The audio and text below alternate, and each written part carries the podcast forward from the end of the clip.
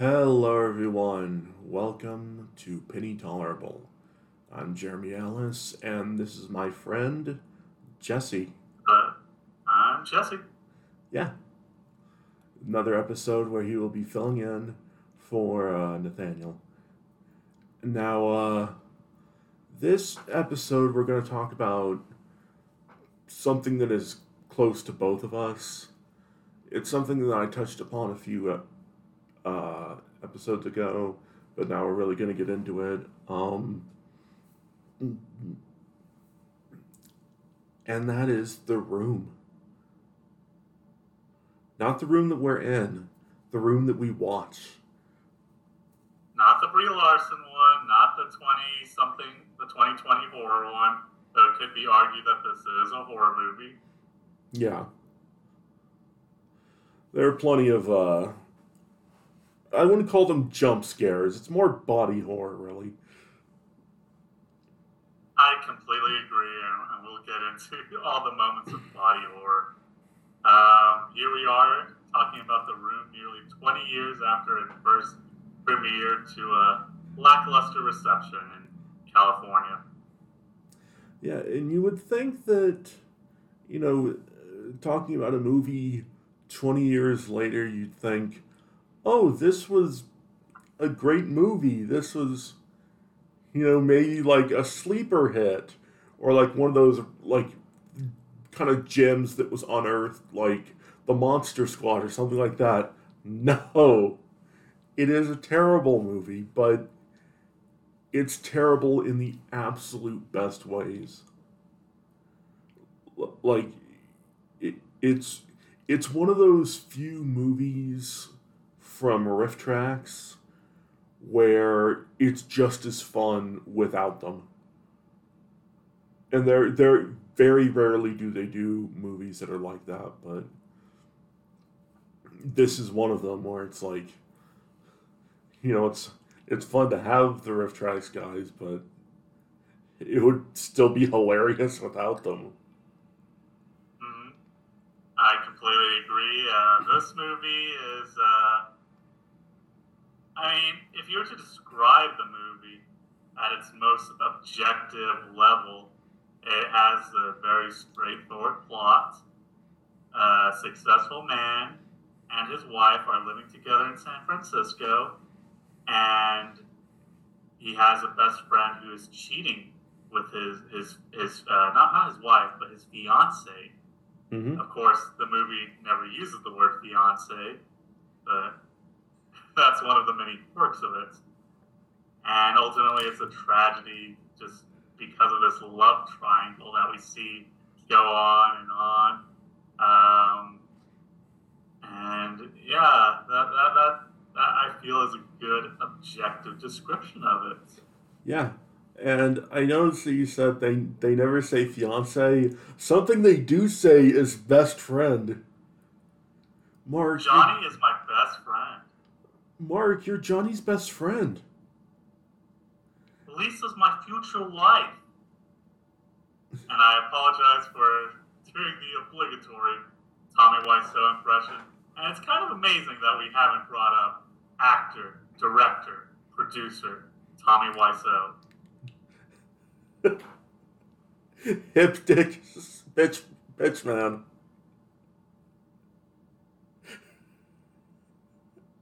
So I just want to tie it in with another movie that I feel he just plays himself to a T and is utilized perfectly.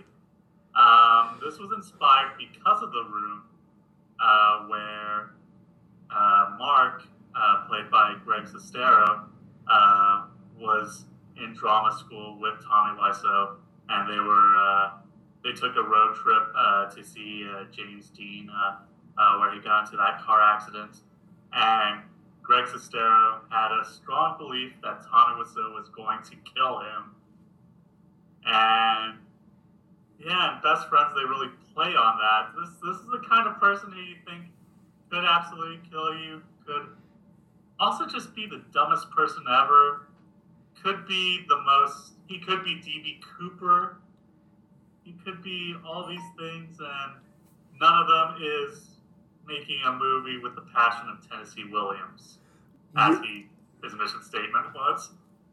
I kind of wonder, like, what what is like the alternate universe where Best Friends was made before The Room, or The Room wasn't made and Best Friends was like.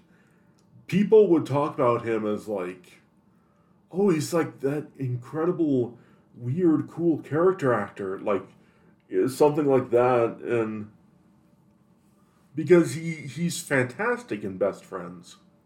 hmm Like they, it's like if you use someone well, if you use someone well enough, then they can be amazing. And I really liked that they did that with Tommy. Yeah, that Keanu Reeves effect. Mm-hmm. Yeah, I, I really enjoyed just how how they played up his eccentricities, him uh, uh, playing with his balls as uh, he does in both movies. I'll leave that up to the listener's interpretation. And we we also get just how he seems to see the world in a way that literally no one else does and that's what changes this very straightforward story into the master or disaster piece that it is. Mm-hmm.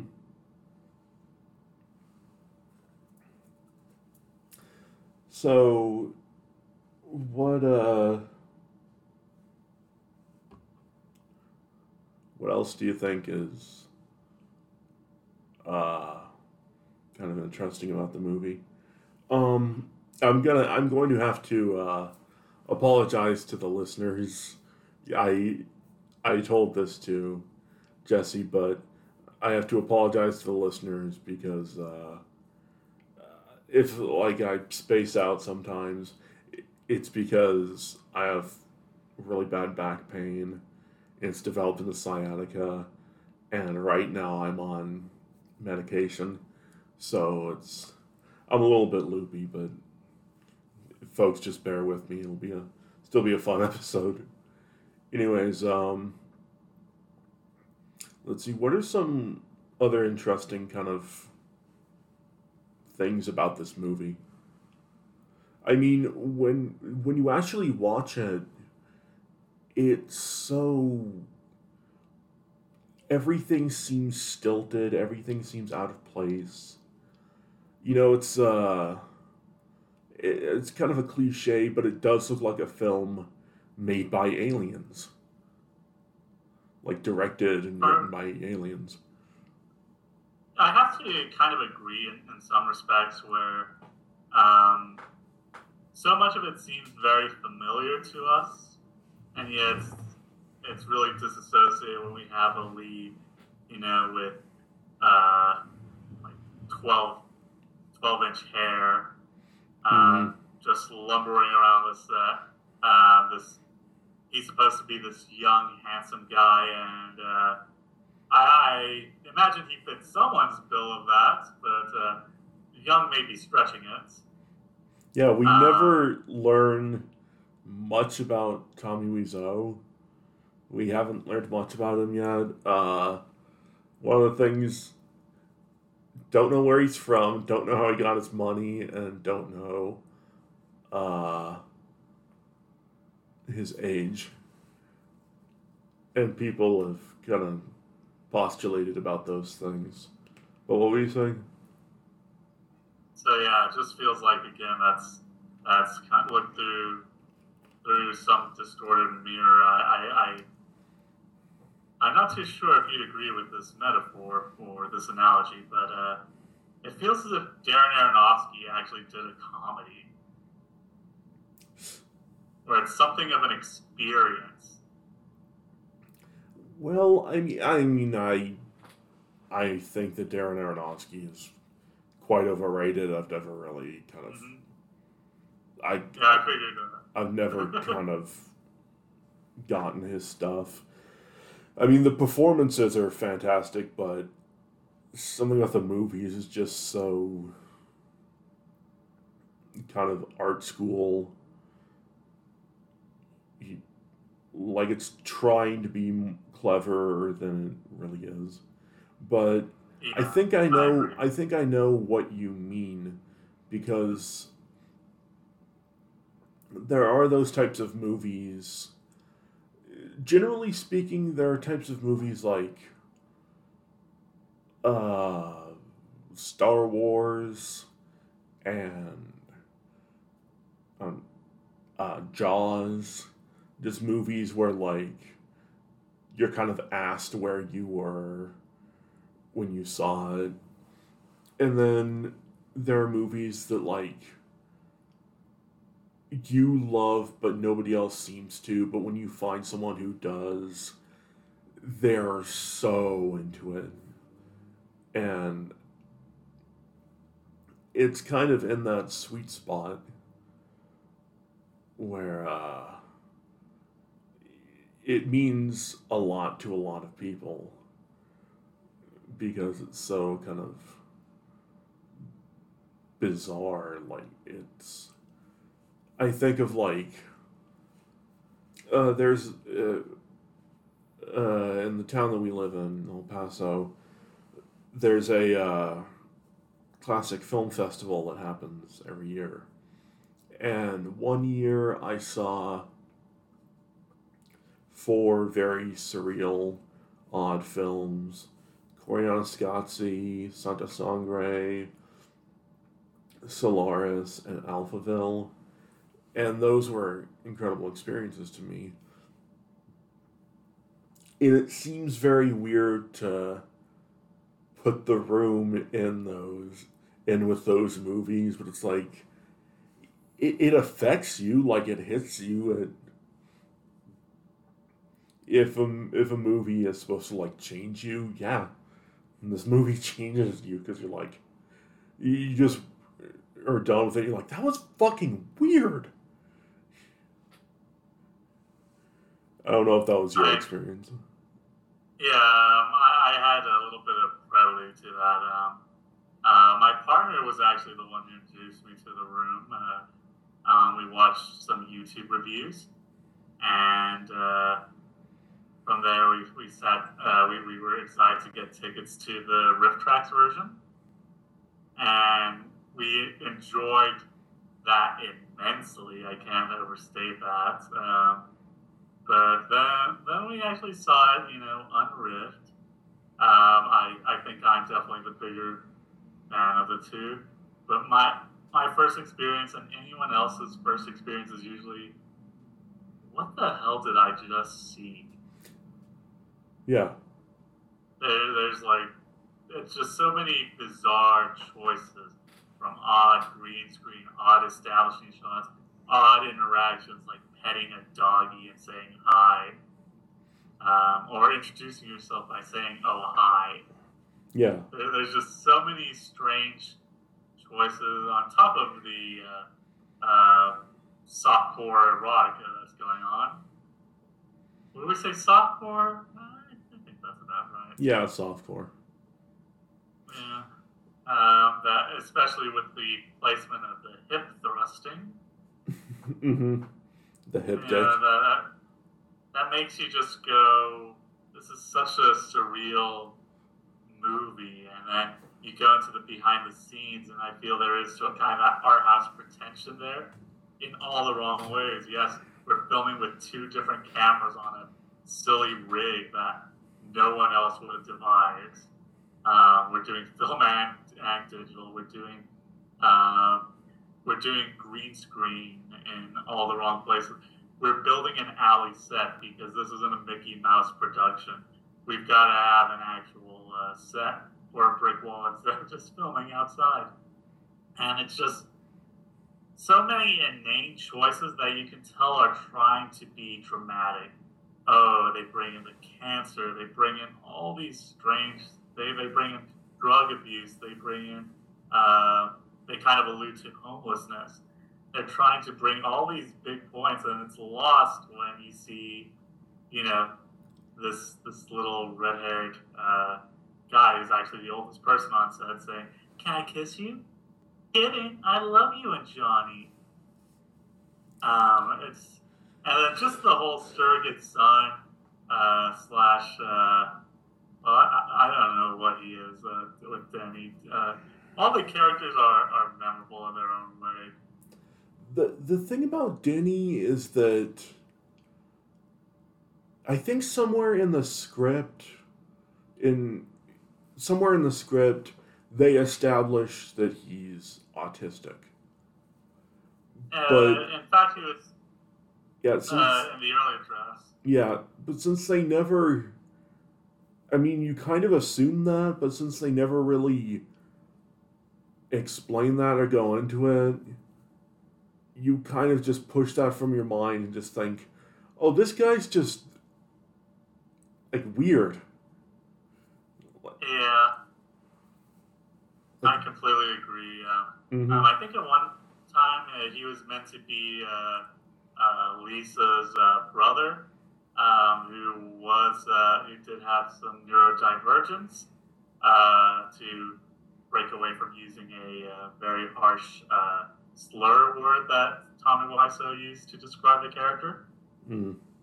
Um, but yeah, you can see that. But when you see the whole movie, he doesn't act any stranger than anyone else in the movie. So any any hints of being autistic or in any ways uh, sort of neurodivergent is lost. Yeah, if he's neurodivergent, what the hell is Tommy? He's an extra spicy neurodivergent.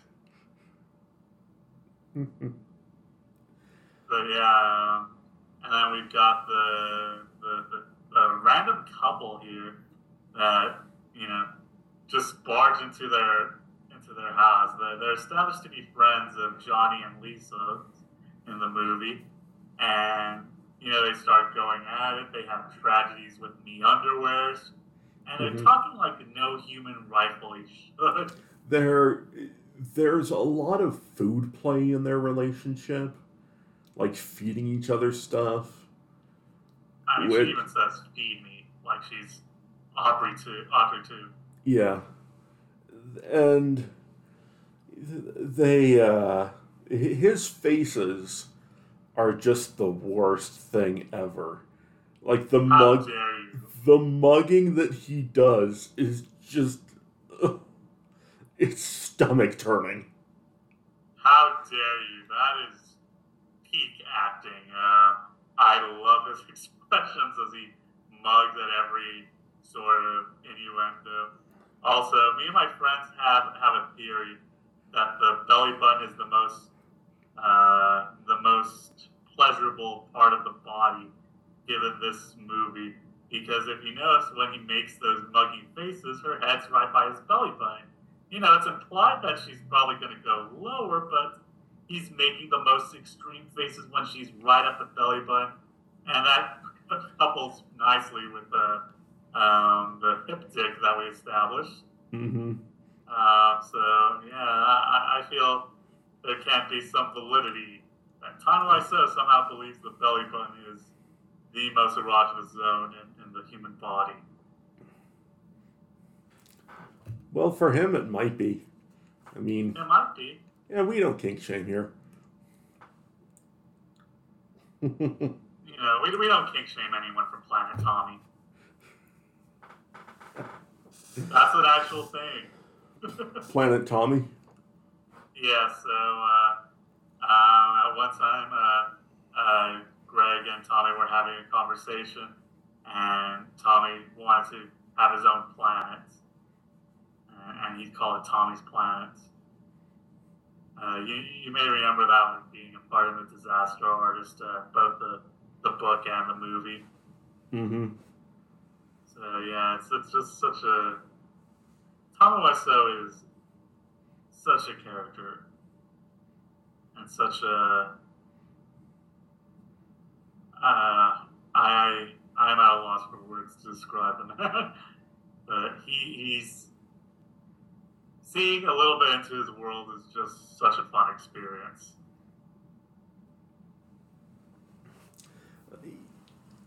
Yeah, and he when you when you kind of look at him and you don't really know much about him. You just wonder, like, he's probably from another country, so you know he's an immigrant who made good. There's there's that, or he might be. He might, you know, nobody knows anything about him.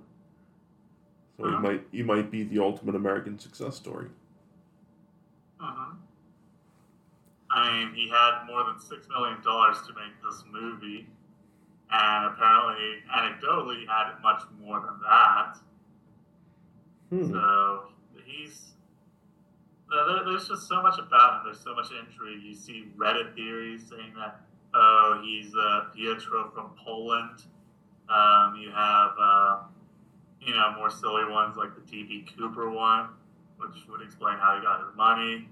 Um, people, uh, Greg Sestero included, has uh, thought that he was involved with the mob or something like that, but just thought as, as against it because he's just so public about this. He's such a out there figure, such a that he probably couldn't be this, you know, underground mafioso. So it's just there's so much fascination about this guy just because we don't know too much about him. And the parts that we do know make us want to know more. His distinctive uh, Eastern European accents, um, just his age, we don't even know how old he is. So it's just uh, an, an interesting thing to consider. Who is Tommy Wiseau? And something interesting, uh, his his second directorial effort is coming out, uh, Big Shark and I'm looking forward to that. I'm a little, I'm a little scared of that one just because uh, uh, there, there seems to be something in self awareness um, that I, I hope hasn't hasn't affected Tommy, but just seeing them like you know uh, your James Wans uh, or just any other people who get into like the ironic movie game it, it starts to wear, and I, I hope that Big Shark isn't one of those. Needless to say, I will be one of the first people in line for that movie. Mm-hmm.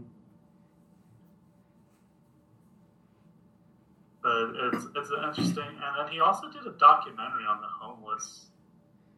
That'd be so, interesting to see. So I'm kind of curious just how what what are his investments in terms of uh, struggle in the United States. Um, I, I, feel some of that seen in the room, um, but it all comes across as a very silly thing, you know, about these serious issues, not because of, of intent, but just delivery and just how absurd it comes off. You know, Claude, Claudette says, uh, I have breast cancer, and Lisa just dismisses that and says, people are getting cured all the time. Mm-hmm. Um, we we're, we're, dealing with uh, uh, drugs, and we're we're more preoccupied with "You're not my fucking mother" coming from Denny's mouth. Um, so I feel these issues aren't meant to be treated seriously, but just the delivery, the the way all these events are put together, um, it's just so strange. Uh, it almost reminds me of. I, I finally saw Quantumania, by the way. Oh yeah. and do you remember MODOK's uh, spoilers? Yeah. For anyone who's interested, uh, you remember MODOK's death?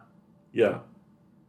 How it's meant to be like this kind of touching end to someone who redeemed themselves, and then you see his little hand go across a visibly uncomfortable Scott's face and yeah, it just comes off as more humorous when it's actually meant to be something that's a little more more sober, more somber.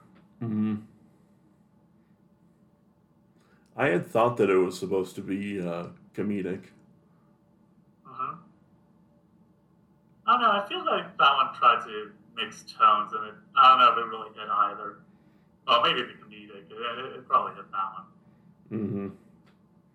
But yeah, everything in the room just comes off as comedic. Uh, one thing I just love is Tommy taunting. Um, instead of saying you're a big, big, you're just a, you're just a little chicken, and instead of going bawk, bawk, bawk, bawk, bawk, now he goes little chicken and says cheep, cheep, cheep, cheep, cheep. Yeah. His weird. It would make the Bluth family proud. How weird that chicken impression is.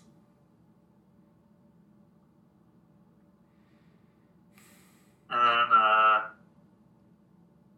yeah, I, I, this is a movie I really started to enjoy and started to enjoy rewatching, enjoying catching things that I never saw before. Like uh, I don't know, uh, spoilers for the room. Uh, when Johnny's about to to uh, commit suicide, you know, he has the gun in the box after he tore the room apart, Mm-hmm. and the box is wide open. He could grab the gun, and Tommy Wiseau grabs the box, closes it, then opens it again to grab the gun to end his life. And just little details like that that just seem hilarious and you know for what should be a dark, tragic moment. Yeah. It, it seems like almost a stage play in some ways. I think that might have been what it was supposed to be. I, I- can see that. I might be mistaken. I think so because, uh, you know, like thinking of like early film or uh, tended tended to rely on more dramatic conventions, um, and I feel Tommy Wiseau was probably doing that without really knowing that you know 50 years had passed since that was the norm for movies, and movies had a very now have a very different tone in capturing emotions, feelings, all that stuff. Yeah. It certainly Uh, doesn't look like anything else. So yeah, I think the, those play elements are really emphasized. Uh, you'll even see like the door that never properly closes, um, and you know wobbly sets. This does feel 100% like a stage play. Yeah. Except probably the most bizarre stage play you'll see in uh, outside of uh, uh, uh, what's it called? Those black box theaters. hey, I've been in some of those plays. Oh, yeah, I'm not, I'm not, I'm not but those tend to be the more experimental spaces. Yeah. So I have to ask, uh, what, what was your experience uh, seeing The Room for the first time? Did you catch it on Adult Swim like some people, or did you uh, were you introduced to it through RiffTrax? I had heard about it a little before RiffTrax. I just heard that, like, oh, this is such a weird film, you have to see it for yourself. But I kind of didn't want to go into anything, like, learn about it at all. So the first time I saw it was on RiffTrax. And the, the moment I saw Tommy, I was like, this is a peculiar looking man. Is he you know the the bad guy or the or what. Like, no, he's the leading man, and then he opens his mouth, and you're like, what is what is going on? Like what? Uh, n- no offense to him, but like, you don't expect that from like a leading man to have a thick wherever accent. Yeah, I think your more conventional leading man would be someone like Greg Sestero in this movie. Mm-hmm. um, where you know he's traditionally handsome. He's actually modeled. Um, he's fairly you know well spoken. You know you don't get little strange lines. Well, don't think too much. It may not come out right. Yeah. Just different lines like that. Um, and you know this is not this is someone you get to play villains. And I think uh, Tom Wiseau was even told that at one point. Uh, yeah. that you have a, a penchant for villains and villain roles. And he was like, no, I want to be the hero. And so he makes himself into this romantic lead that is kind of admirable in, in, in thought, but then in execution, it's just this really strange movie. Mm-hmm. Uh, yeah, that's. I think the guy said like, you have a wonderful malevolence to you, which I would love to hear that from an acting coach, but you know, I, I realize why not a lot of people would. hmm And you know, uh, this is a guy who's influenced by Tennessee Williams, by you know all these classic movies he may or may not have seen. Uh, Citizen Kane, which I think this one tops the room uh, wrecking scene from Citizen Kane. to see him half-heartedly, he either overacts or underacts when he's wrecking the room, where he just tears out the shelves, uh, uh, lifts up a TV, and uses stock footage. I think it's somehow both overacting and underacting at the same time. Uh huh. Like Which, which makes it there's such big decisions, but his actions are so lumbering that it's kind of big and small at the same time. That's. Uh, I don't think it can get any bigger than humping a truss. Mm. Again, just one of the myriad of strange choices um, that Tom Wiseau makes. So, um, I, I gotta ask, how, how much do you know about the room? Like, have you have you like read the disaster artist, watched the movie? I've seen the movie and I've read a lot about uh, the room, but I have seen the disaster artist and uh, I liked it. I found it interesting. I think one of the things that is maybe a detractor in the movie is that they get James Franco to play Tommy and Dave Franco to play Greg, and they look too similar to each other. So it just seems like, oh, hey, mom, I met this really interesting, weird guy who, for some reason, looks you know almost exactly like me. Like that, that I think that kind of punches a hole in the movie. But uh, not to say that the whole James Franco debacle also kind of sank it at uh, at the award season. I honestly think if it wasn't for that, it would it, the movie would have gone down a lot better. But I'm also yeah. I'm also glad that you know Franco was called out. Yeah, I saw the movie uh, uh, shortly after that, and I, I've, it's not a bad movie by any stretch. Of, of the, it's, it's actually a really good movie, but it's one I've never really felt too keen to revisit, uh, save for perhaps the Tommy Wiseau commentary. Mm-hmm. Um, just because, you know, I, I I feel a lot of uncomfortable energy when I think of uh, I think of James Franco now. Yeah. Um, I thought uh, the younger Franco, who, sorry, his name escapes me, uh, actually does a good job as uh, Greg Sestero. Uh, hmm He sells a lot of the emotion. I oddly enough like the choice that they are brothers because I feel there's an odd sort of kinship that you know uh, Tommy and Greg formed during those years that the whole disaster artist book is about.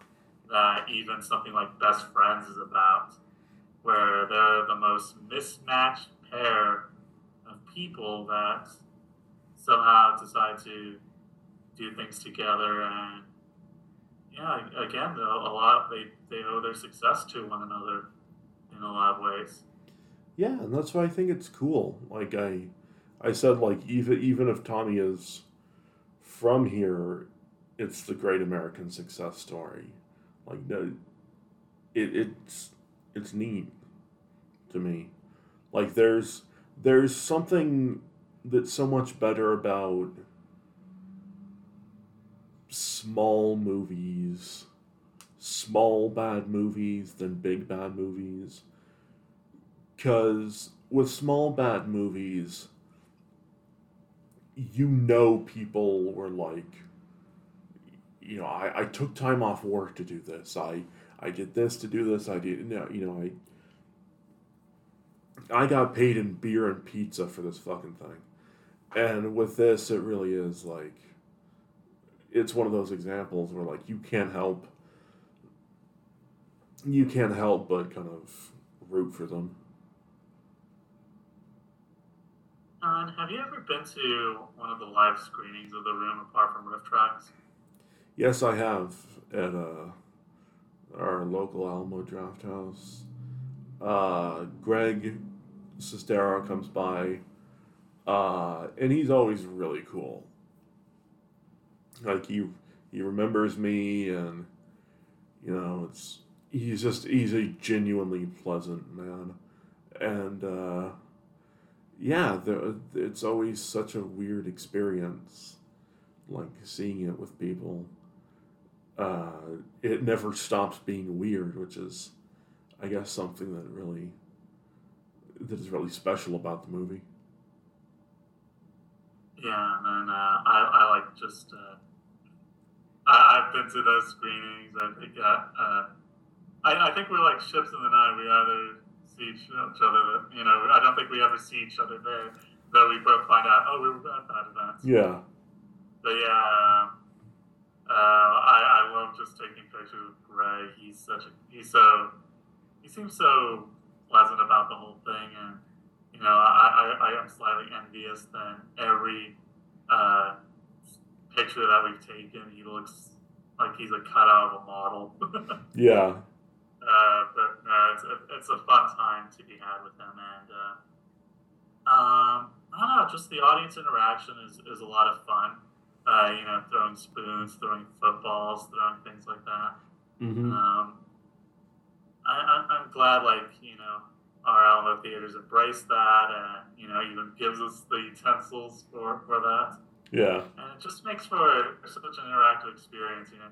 Like, I, have never done uh, the uh, the Rocky Horror Picture Show, but uh, um, for me, I, Rocky Horror is a little played out. Like, I guess just because I've gone to the like experience of it so many times. I'm like, yeah, I, I kind of just want to watch it now.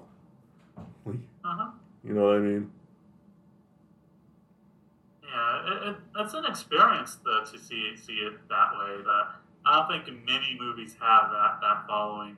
I'll admit, uh, right now, you know, I'm hearing that Fathom events is uh, having the room screening, and I'm kind of looking forward to just seeing it. Hopefully, yeah, me too. Uh, I, I don't really want, you know, it's fun to experience a few times, but after a while, you do just want to experience the just the movie. Yeah. So I'm really hoping that that screening is just, hey, let's watch a movie. Mm-hmm. So, oh, go, go, go, go! Whenever the San Francisco Bridge appears, uh, the Golden Gate Bridge. Yeah. But I mean, uh, if you have to experience once, I, I highly recommend it. Yeah, yeah, it's just like I said, it's so weird. It just sticks out like a sore thumb in the annals of movies. If only other movies, if only every movie was this kind of out there, if was this kind of this much of an embodiment of a person's psyche. If only movies were this fun, you know. You have yeah. your movie watch parties that, you know, uh, Alamo hosts, but none of them even come close to just the fun you can have here, you know. Mm-hmm. Um, it's a it's a fun time. Um, and I love that Tommy Wiseau just accepted. You can laugh, you can cry, just be good to each other. Yeah, that's cool. And I, I think that that is a generally cool philosophy, despite you know coming from someone who apparently wasn't too great on set, but he seems to have mellowed out since then. Yeah, I I really appreciate that. He seemed to love the love the people who love him as well.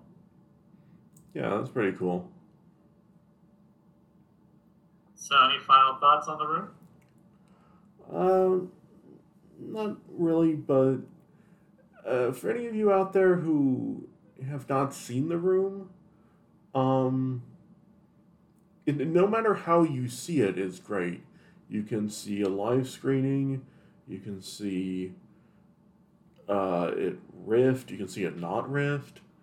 It's good, really, anyway. So, whatever you, whatever a person like to do to see it, they'll have fun no matter what. And that's all I have to say. My final thought is that, yeah, the guy who tries to kill Denny with a gun actually ran for Texas office recently. Huh. That's all I, I, I want to share. Just that little strange bit of trivia. Chris R. Was yeah, Chris R. was running for office. Um, I don't think he made it, unfortunately, but uh, that would have said a lot about the world of politics if a room actor. Mhm. I I wonder if it'll be like the kingmaker that is Predator in terms of politics, but no, apparently that was they Yeah. didn't want that. So uh, that's it for this episode, everyone. Have fun and go see the room.